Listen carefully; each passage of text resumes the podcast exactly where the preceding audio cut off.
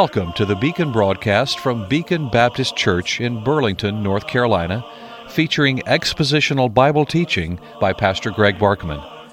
If you'd like to correspond with the Beacon broadcast, or if you wish to support this radio ministry, write to the Beacon Broadcast, Post Office Box 159, Alamance, North Carolina 27201, or find us on the web at beaconbaptist.com. beaconbaptist.com. The Beacon broadcast is supported in part by the gifts of faithful listeners. Now, with today's message from God's Word, here is Greg Barkman.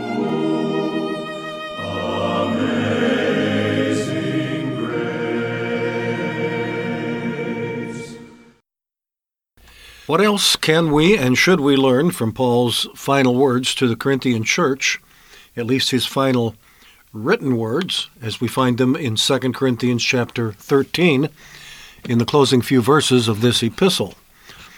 And there are a lot of things here, and we have been looking at them, and I trust learning from them.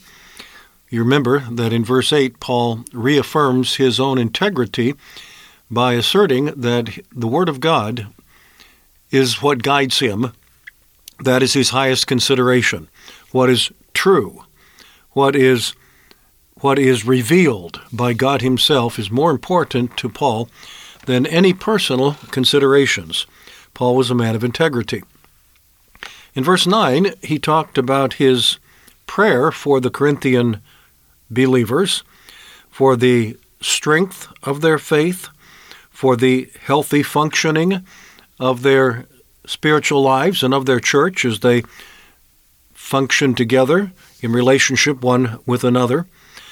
And then you'll notice that he made reference to his own authority in verse 10, because that had been brought into question by the critics, and so he asserts that he does have a God given authority to correct errors in the church, and he needs to be faithful to his assignment.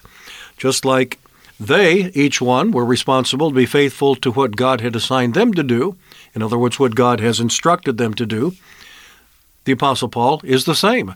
He has a responsibility to do what God has instructed him to do, and that involved bringing correction to the church when that was necessary. And then he mentions his desire for them in verses 11 through 13, similar to his prayer for them, but now it's placed it's uh, stated in terms of a desire more than a prayer, but he desires their good spiritual health. And he does so in five short exhortations. Number one, rejoice. That will give you good spiritual health. Number two, become complete. That is, be perfected, functioning harmoniously. Number three, be of good comfort. Number four, be of one mind, be unified in the body of Christ, and number five, live in peace.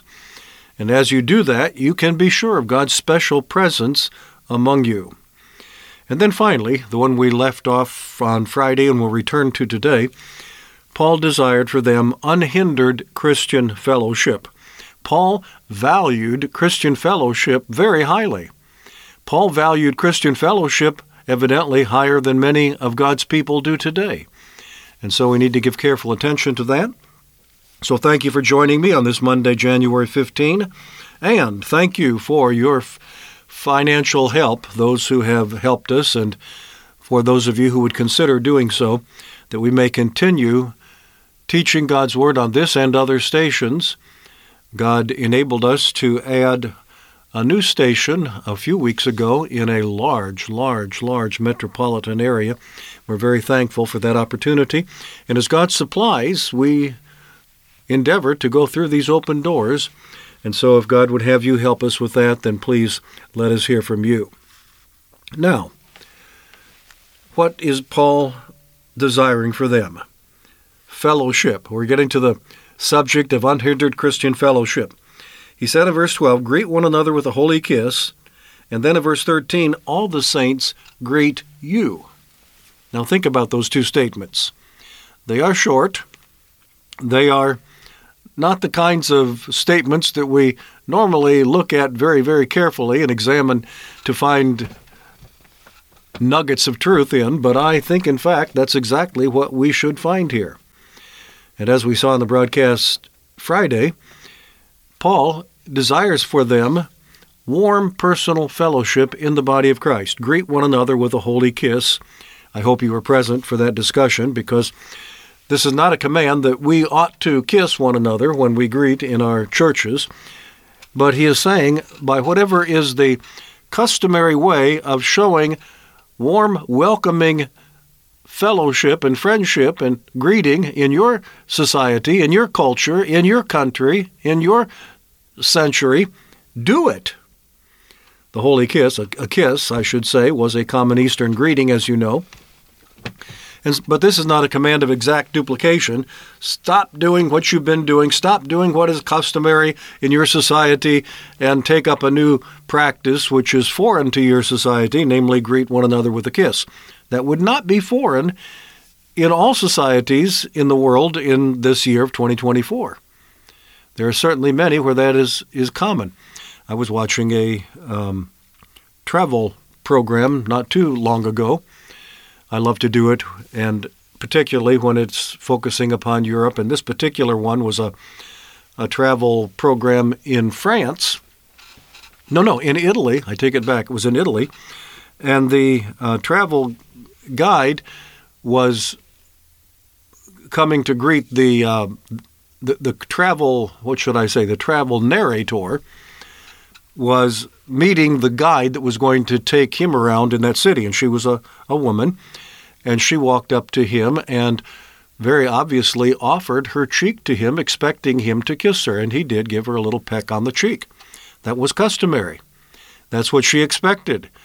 To not do that would have been rather insulting. To not do that in, in that particular custom and culture would have indicated something of a uh, what should I say a cold a coldness a, a, a lack of warmth a, a, lack of welcoming. It would have indicated something negative. So in that situation in that custom in, in that country please follow the customary way of greeting one another warmly. And if that's not the custom where you live as it's not the custom where I live in North Carolina in the United States of America but it is customary to show warm affection by a warm handshake, occasionally in some situations a an affectionate hug, but whatever it may be, we should do it and we should we should work hard at signaling our warmth, our love, our appreciation, our acceptance, our fellowship with other members of the body of Christ. That's the point. We should be demonstrating warm personal fellowship within the body of Christ, which, as I have already pointed out on a previous broadcast, requires our personal presence. You can't do that if you are sitting at home watching it on a computer screen. Oh, I, I I heard your sermon last Sunday. I, I appreciated it. I'm, I'm uh, still part of the fellowship. Yeah, but you haven't been for months. Oh, but I'm there every Sunday. I tune it in and I listen to it. Are you sick? Are you bedridden?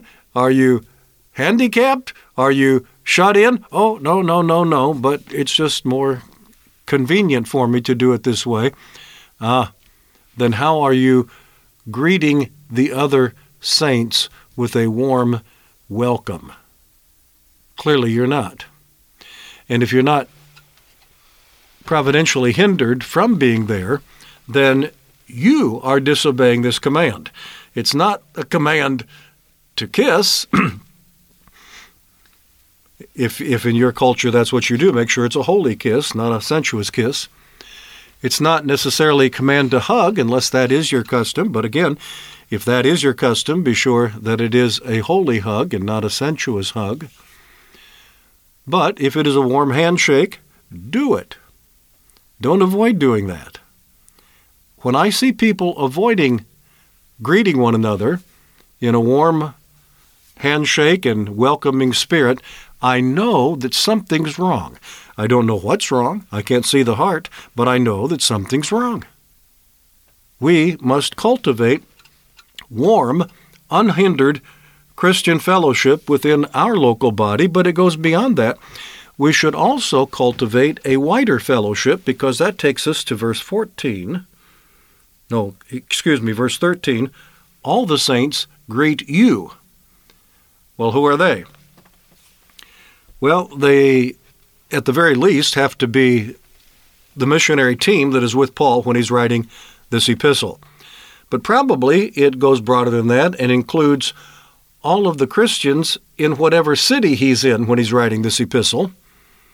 It could be any number of possibilities, not unlikely that it was Philippi. And it may be a reference to all the churches that Paul has planted throughout the Roman Empire, which would then add up to quite a few churches. And what he's saying is, all these people greet you as well. We do that, don't we? I mean, when we know that somebody's going to someplace else to to be spend some time with some people that we know, we often say, "Please extend my greetings to so and so." I can't be there, but I can communicate my fellowship. I can communicate my love. I can communicate my appreciation. Please convey my love and greetings to so and so when you go there. Paul evidently thought that was important to show fellowship beyond the local body. And so all the saints greet you, all the saints who were with Paul, probably, as I say, in Macedonia, probably in the city of Philippi, or those of Paul's acquaintance everywhere, whichever way you take that phrase, Paul is saying, there are Christians that you have never met personally, but they are part of the body of Christ too. They belong to Christ. They are part of the bride of Christ, as you are. And we are a special people. We have been saved by the grace of God. We have been joined in vital union with the Lord Jesus Christ. We have divine life flowing into us from Christ, and it not only flows into us individually, and we Americans tend to think of things so individualistically, and we tend to view our Christian sojourn and our our um, fellowship with the Lord as being primarily an individual thing, and of course, it can't be strong fellowship if it's not being cultivated individually, but it also needs to consciously include other people as well. We are not solo members of the body of Christ. We are part of a vast body, part of a vast church, part of a vast bride of Christ, and we all belong to the Lord Jesus Christ. God has bestowed the same grace upon all of us. He has chosen us. He has chosen that other person. Sometimes we don't particularly like everybody that that shows up at church and you just have to remind yourself if they are a professing believer and give every evidence that they are and, and no reason to doubt that they are, if they are a member of the church, then they're our brother and sister in Christ, and we are commanded to love them. It's not us for us to choose. Someone has said, you choose your friends, you can't choose your family. Right. And Christians are in the family of God. God chose them, we love them. May God help us to do it. Until tomorrow, Greg Barkman saying, Good day. May God give you his eternal peace.